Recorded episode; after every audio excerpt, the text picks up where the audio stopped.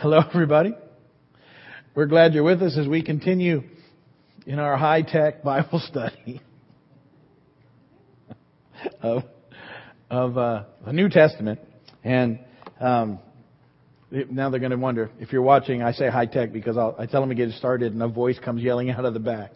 You're on, not a light or anything. It's, anyway, uh, we're working through the New Testament a chapter at a time. Currently, we're working through the book of Luke. And today we'll be talking about Luke chapter 4. Um, we've already in this uh, study, I think we're up to 70 weeks or 70 some weeks now. Uh, we've, we've looked through the book of Matthew. We've worked through the book of Mark a chapter at a time. We jumped over Luke. We went and did the book of John, and we finished that. Now we move back to Luke, and then we're going to do Luke and Acts together.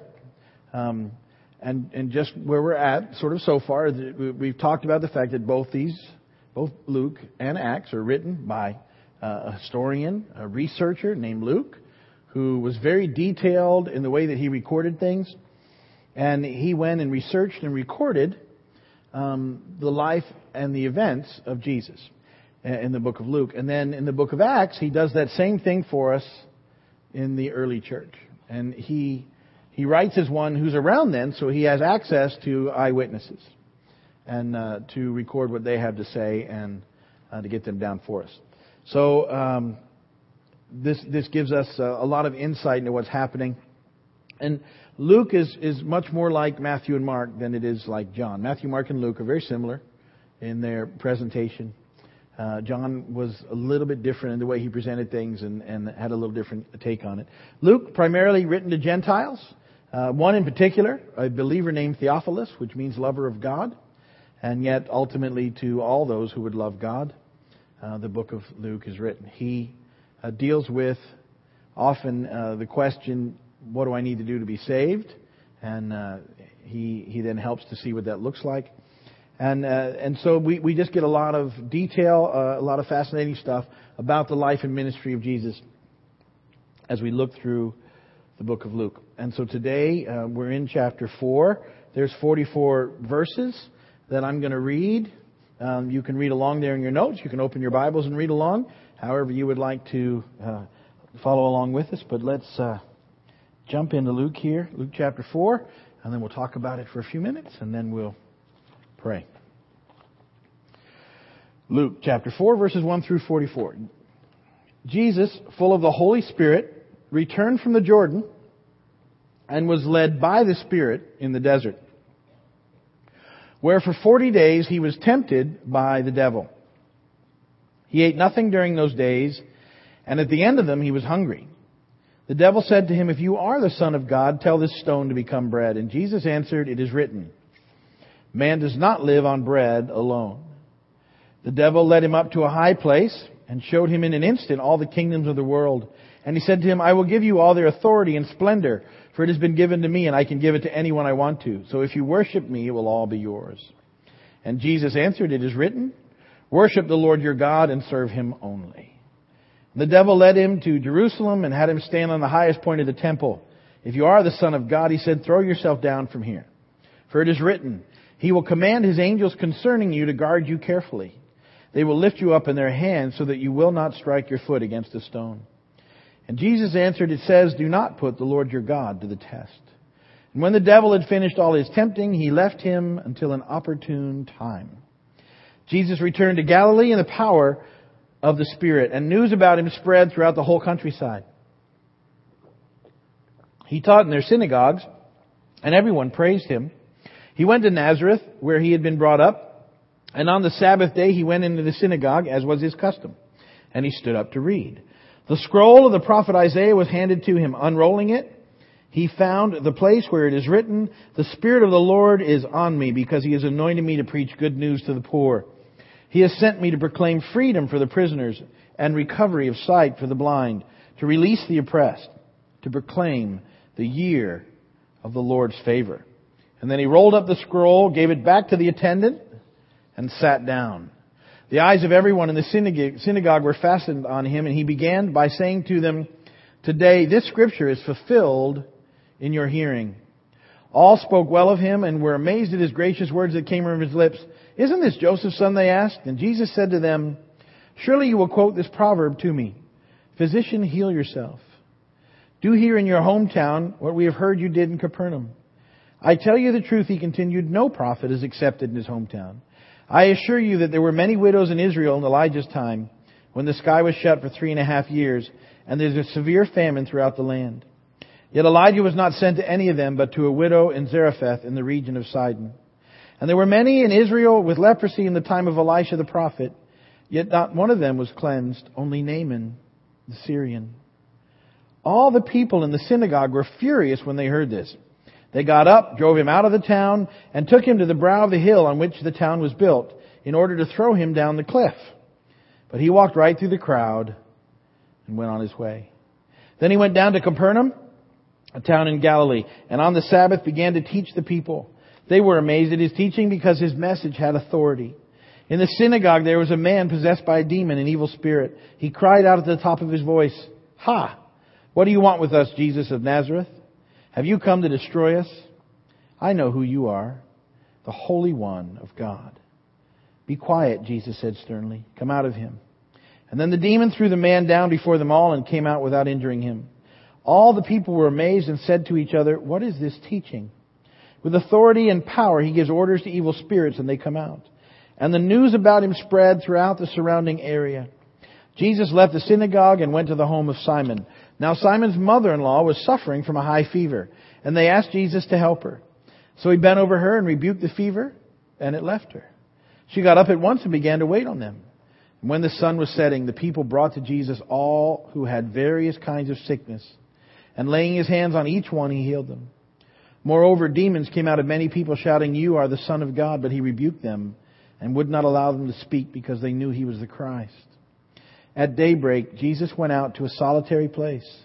The people were looking for him, and when they came to where he was, they tried to keep him from leaving them, but he said, I must preach the good news of the kingdom of God to the other towns also, because that is why I was sent. And he kept on preaching in the synagogues of Judea.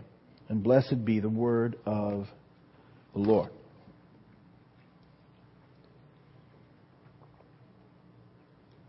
All right, a lot of amazing stuff in Luke 4. Um, but obviously, for time's sake, we'll, we'll center on a few things that I think we really need to talk about from um, these verses. In the first 13 verses, we, we see the temptation of Jesus. Fresh from his baptism, he's led into the desert, and there he's tempted by the devil. And uh, he fasts while he's out there for 40 days does Jesus. And, and at the end of this fast, the enemy comes and um, hits him with a series of temptations. For each temptation that comes, Jesus relies on the truth of Scripture as his authority for making decisions. Now, this is one of the reasons why it's so important for us today as believers to know what the Bible says and why we've been talking about memorizing Scripture and that, that it should be one of our normal spiritual disciplines. See, if, if you don't know the book, you don't have a good basis for making decisions. And, and so it's, it's in understanding what's in here that helps us to know how to do the next right thing, which is something that we say we value. So we need to know what that looks like and how to make those decisions. Now, you know, fortunately we have the Holy Spirit who helps us and leads us and guides us and counsels us and teaches us. But, but we need uh, to, in our part, do our best to understand and study and read the Scripture. And, and one of the reasons we've talked about memorizing Scripture is that in certain situations, when the Holy Spirit can quicken that to you because you know it, it's extremely helpful in knowing the right thing. It's also very important because one of the things that we find out in this chunk of Scripture is that, that Jesus isn't the only one that knows Scripture. We also find out that the enemy knows Scripture. And, and if you think about it, that's a pretty amazing thing. Um, because the, the, the battle we're in, the enemy we face, also knows the scripture. But now what he does is he twists it a little. And that's all it takes to take truth and make it not truth. You just got to twist it a little bit. You, and, and the thing is, it still sounds like truth, but it's not truth anymore. Um, and, and they call that today, they have a nice term for this, like putting a spin on things. Well, we just spin that a little bit. But, but see, a little twist keeps it from being the truth. Sounds like the truth, but it's not. What sort of examples do we have? Well, there's, there's the one really good example uh, in these particular set of verses is um, when the enemy tries to tell Jesus that if he really is indeed the Son of God, he ought to be able to hop off the top of the temple and not worry about it because the Scripture says that nothing's going to happen to him. Let me, I'll read you the Scripture. It's Psalm 91, 11 and 12. This is what the enemy's quoting. For he will command his angels concerning you to guard you in all your ways. And they will lift you up in their hands so that you will not strike your foot against a stone. That's chapter and verse of what the enemy says to Jesus to tell him why he ought to jump off the temple. And how does, how is that twisted? Because he quotes exactly from scripture. Here's the twist. He doesn't throw in verse 10. See, and, and, and scripture is true in context. We talk a lot about context here. You have to read the stuff in context to get the full meaning. If you went back and read Psalm 91:10, what you would find out is this. It says, um, "Then no harm will befall you, no disaster will come near your tent." And from there it goes, "For he'll command his angels concerning you." The verse makes it clear that God's protection is for events that befall his people, not as an excuse to go out and seek such dangers. There's a big difference. You, you get it? You get the difference? The, the, the, the promise that the enemy quotes is that, that if something happens to him, he's going to be there for him. God, God's got him covered. It doesn't say that he can go out and do whatever he wants and expect the same coverage. But see, that's a, that's a little tiny twist on the truth, but it's enough to make it no longer true. And, and see, this is the, some of the problem of why we have to uh, do our part to understand the best that we can Scripture and, and allow the Spirit of God to illuminate it to us as we go. Um, and so, so we can see that we have a very real enemy who also knows the book and likes to twist it to, to get us in trouble. And a lot of stuff that comes at us um, is, is twisted truth. But it sounds good enough that if we're not really aware, and think about it in context and ask God to really show us if it's true or not, we can, we can get in trouble pretty quick. Because there's a lot of things that sound good, doesn't mean that they're true. And, and that's what we have to look at. Our, our culture is good. The culture also uh, twists the truth all the time. And so it comes at us that way. And it sounds sort of good, but it's, it's not. Uh, what we need to be. So we need to be aware of what the truth of God says, and, and that's what we need to follow in our lives. Now, another thing uh, in, in this passage that, that is revealed for us is that the enemy tends to use the same sort of tricks in the way that he tempts uh, us, and the way that he tempted Jesus is very similar to the way that he uh, brought the fall of the world about in the temptation of Adam and Eve. He used the same sort of tricks. And, and why that's important for us to know is if we get that these are the tricks of the enemy, hopefully we can pick up on them before we give in to temptation. And um, in First John, John spells them out for us in 1 John 2.16. You can write this down because I, I didn't think I put it in the notes. And it says, For all that is in the world, the lust of the flesh, the lust of the eyes, and the pride of life is not of the Father, but is of the world. Those three things are the temptations that the enemy uses the lust of the flesh, the lust of the eyes, and the pride of life. And he, he did it with Jesus, who passes the test. He, he did it with Adam, who failed the test. And he does it with us, who have also all failed the test, but need to grow in the opportunity as temptation continues to come.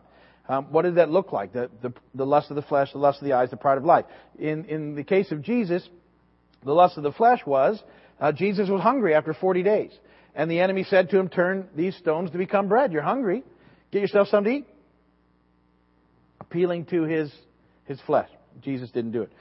The lust of the eyes. He took him and showed him everything. He said, You worship me, you can have it all now. And, and it, it, the enemy will often offer you a shortcut to uh, where you need to go that's not God's shortcut.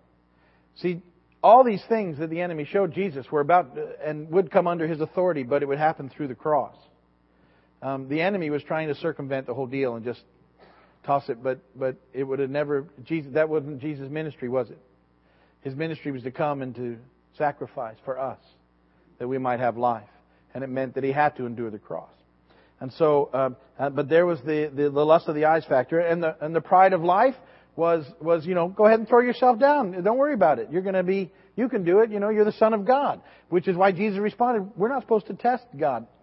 Uh, don't put God to the test. It's it's the the whole pride thing uh, that that gets so many of us. Now, so Jesus passes those. Look at the same temptation though with Adam and Eve. The lust of the flesh. If you go back and read Genesis 3, you find out that it says that the, eh, the, the apple was good for food. That, that appealed to their flesh. The lust of the eyes, it actually says that the, the, the fruit, you know it was an apple, was pleasing to the eyes. And the pride of life that got Adam and Eve, you will be like God. You'll be like God. Well, and they didn't pass the test, did they? Adam failed the test. Jesus passed the test. Jesus is often called the second Adam, uh, and referred to in Scripture. Uh, he goes and, given the exact same opportunity that was presented at the beginning creation, Jesus passed the test, which is good news for us, and then goes and gives the, the, the perfect offering to pay that we might have life. What does that look like for us, those temptations? The lust of the flesh. Um, in our culture today, the lust of the flesh is appealed to by if it feels good, do it. And we will use that as an excuse culturally to do just about anything. Um, it doesn't matter what the Bible says. It doesn't matter about anything. That's the mantra. That, that is the temptation of the enemy. It's the lust of the flesh. The lust of the eyes, I would say, is, is presented to us in, in today by the materialism that um, we're, we're bombarded with, and particularly by the way the advertisers use it to keep us unhappy with what we have. And that life doesn't work unless you have this, and this, and this, and this. And they make you feel like somehow you're missing something without those things. And, and, and that's the lust of the eyes that, that we often fall into. And when we fall into it in, in temptation, we end up with stuff we don't really need, spending money that we don't really have, and it becomes this vicious cycle. The pride of life, uh, I would say the, the sort of theme for that is I did it my way. And again, very cultural. You know, we just do it. We're going to do it. Make it happen. We're number one. all those things get us in trouble. So, how does that help you? If it's, if it's coming at you and appealing to your flesh in ways that it shouldn't, don't do it. If it's appealing to your eyes in a way that you shouldn't, you, and you're getting, you know, into in, trapped again, don't do it. And that whole thing about doing it your way, your way is almost never the right way. It's the only time your way is the right way is when it happens to be God's way too, and uh, and that's what we're shooting for in life. But otherwise, so be aware of the traps, the tricks, the temptations are the same. The, the, they present to you the same. The enemy doesn't have to come up with any more. Those three work in every case but Jesus's. He gets everybody with one of those all the time. And for most of us, he gets us with all of them. And we keep buying into it. And yet our defense, the antidote is the scripture. When we can begin to test things against the word, when we can begin to say, yeah, I don't, I don't think, even though everybody else has that or does that or is doing that, it's not what the Bible says. And, and I'm, if I gotta make a choice between what the Bible says and what the world says, I'm gonna go with the Bible. And if for, if for no other reason, you know how quickly the culture changes its mind? It's rapid. Rapidly. We're in this weird place now where it calls bad good and good bad, and there's all sorts of stuff, and you go, I can't believe that's happening, but it happens. Um, when given the option of what you're going to choose, choose the book. It doesn't change. It's solid. Stays the same. You might not always like it or agree with it. It's really not the issue. It stays the same. Good advice. So we, we choose His Word. And His Word will keep us doing the right thing, which keeps us from falling into temptation, and it's where we begin to find life. And of course, remember, because we are who we are, we will sometimes make the wrong choice. We'll go against the Word of God, and, and then it won't work out well. And fortunately, we can always go back to God and say, God, I blew it again. Will you forgive me? Help me to make the next right choice. So that's the first part of it. In verses 14 through 30, the, another thing happens. Um, Jesus uh, has has begun his ministry now, and, and so uh, on on his journey, he heads back to Nazareth, his hometown. Not a big hometown, a couple thousand people maybe. Most everybody would know him uh, when he comes back, and he goes to church, synagogue, whatever you want to call it, but that's what he was doing, as he would do. and uh, uh, while he's there, they hand him the the scroll of the prophet Isaiah, and Jesus rolls it open, and he reads from Isaiah 61, 1 and 2. That's what he reads in those verses if you want to go and look at it. And then um, Jesus does his neat thing. Uh, he's, so he stood up to read, and then he sits down to teach them.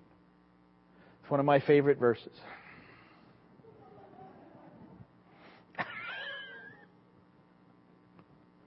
I don't have to explain that.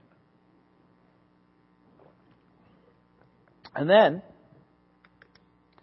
here's another thing that, gets, that Luke develops.